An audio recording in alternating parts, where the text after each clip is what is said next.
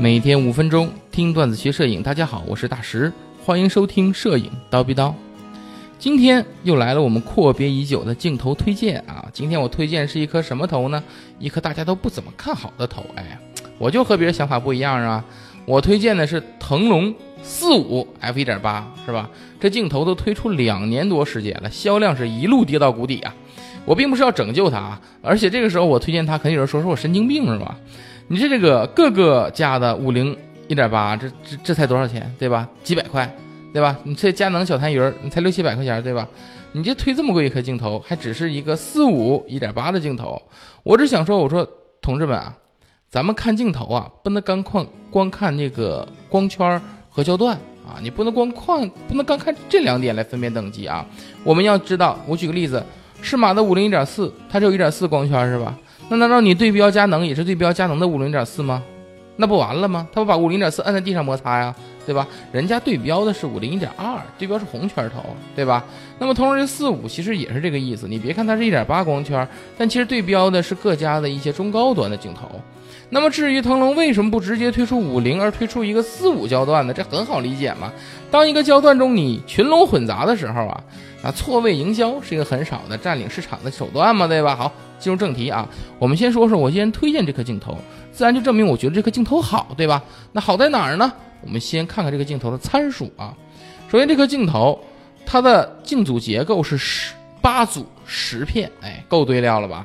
特殊镜片有一片 LD 低色散镜片，两片玻璃柱非球面镜片，哎，这已经算是很足的料了啊。光车叶片有九片。啊，这是个这个参数，基本读到这就行了啊。用料足，大家第一反应对吧？第二个，九个光圈叶片，其实光圈叶片呢，代表了一个东西的一个一个镜头的成本。我之前呢，就是有有看过这个访谈佳能的设计员工的，他就说过，说一颗镜头啊，你先看光圈叶片，就能知道大概处于哪个等级的镜头了啊。因为光圈叶片的增加，不只是成本，还有装配的成本等等。所以其次再看镜片啊。我再举个例子，你看著名的这个小探鱼二代哈。它就五个光圈叶片是吧？它连光斑连圆儿都做不到，对吧？升级了 STM 不也才达到了七个，对吧？你再仔细看一看顶级镜头，什么红圈、金圈，基本都是八片、九片，对吧？都是这种多光圈叶片的啊。当然了，咱也不能光看这个，还得看光学结构啊。目前三大家的五零 f 一点八的镜头，基本上都采用了双高斯结构，这种对称式双高斯结构，五组六片镜，五组六片的。那么目前三大家的五零点八真的都是一毛一样啊啊！虽然说有的卖几百，有的卖一两千哈，呃，这个不跑跑题了啊，但是的的确是一个结构，双高斯的确是一个结构啊。那个光学设计简单啊，生产难度低，而且不需要特殊镜片就能达到比较好的成像效果，这就是双高斯的优点。所以尼康的五零点八被人称作什么？人类光学技术精华，对不对？但是我觉得人类光学技术精华应该称的是双高斯的这个结构。真的是太棒了啊！当然，这种结构有缺点嘛，一个是镜头对点状光源的虚化会出现二线性，对吧？哎，再一个就是大光圈下受到球面相差的影响，你像一点八和二点八之内的这个光圈啊，画质就比较肉了，分辨率就会不足啊，这就是双高斯的一个缺点，对吧？那么五十这个焦段，有些厂家就开始放弃了双高斯，采用了什么呢？采用了比较少见的。凹透镜前组这种设计，例如说索尼的啊 E F 卡口的那个啊三五 F 一点八，哎，还有五五 F 一点八，哎，当然还有高斯的五零啊，不是高斯当然还有蔡司的啊，蔡司的五零 F 一点四和八五 F 一点四都是这个光学结构。在这种设计下呢，其实我们可以把这种光学设计看成两组啊，前组是一个广角的附加镜，后组呢是一个中长焦的大光圈结构设计。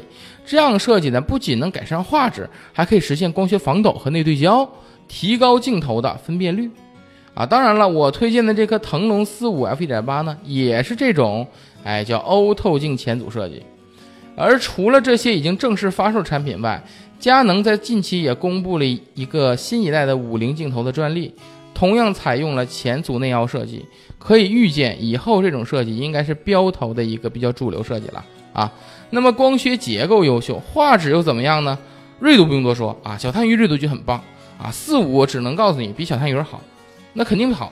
所以这个全开下也非常优秀。所以这种锐度啊、分辨率就不用说了，它已经很好了，就不用比了。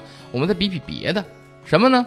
我这个镜头啊，我大概在呃一年前就买了，用了一段时间了，在几个方面呢，我都比较满意。首先焦外，我们知道五菱焦段的二线性很让很多人就是困惑，对不对？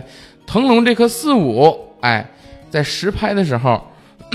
能对二线性有比较好的修正啊！我们知道腾龙这个，我们知道镜头的二线性一般是什么情况？它是最外圈比较亮，很多光斑附着在一起呢，看着就比较乱。腾龙这个呢，虽然也有洋葱圈，但它还是保证了中间亮、边缘暗的情况，光圈放到一起之后，看着一点都不乱啊！再一个就是色彩，腾龙的色彩非常好，尽管现在大家都用后期，但是你背屏看出来的这个照下来的色彩还是很让人喜欢的啊！抗眩光能力，这个应该是腾龙。比较优势的东西了，因为它的这个镀膜是新设计的。呃，你像小太阳一类的，你在正对阳光的情况下会出现白色雾气状的这种眩光啊。呃，腾龙这个还能保持很好的一个状态啊。再就是你想，腾龙是内对焦，对不对？前组镜头不会移动，你防尘就很不错了，对吧？而且呢，这镜头还防抖。你虽然觉得五菱不用防抖是吧？但你拍拍夜景，你试试对吧？你要拍了夜景了，你发现防抖太有用了。我在比较低的快门下边，我还能保持比较好的一个那个镜头的这个画面的纯净性啊和稳定性，哎，这就比较好，对焦性这比较好。这么一看，这是一颗万能头是吧？而且你想，最近对焦距离才二十九，咱拍不了微距，拍些微观没问题是吧？这是一个镜头中的特种兵啊，是吧？呃，而且呢，之前就有同学问过我说，我参加一些摄影活动，我应该带什么头？就是没有。我说那我就推荐你腾龙四五，为什么呢？你在不确定的环境下，四五这个焦段你室内耍得开吧，对吧？你室外四五这个焦段你离近点有虚化吧，对吧？你有防抖、光线暗的地方你可以拍吧，对吧？它不挑地儿啊，对吧？不挑地儿，对吧？除非是什么一群人抢，你抢不着机位，那你只能拿长焦，要不然我觉得四五这颗镜头真的是很适合活动这种不确定位置的去拍摄啊。当然了，这个最让人喜爱的还是它价格啊。因为想当年我买的时候，这价格三千块钱啊，呃，当然，因为现在因为销量不济嘛，腾龙自己的这个在线的所有这些一点八的镜头价格都低了啊，全都这颗镜头目前是在两千左右，哎，这性价比凸显，对不对？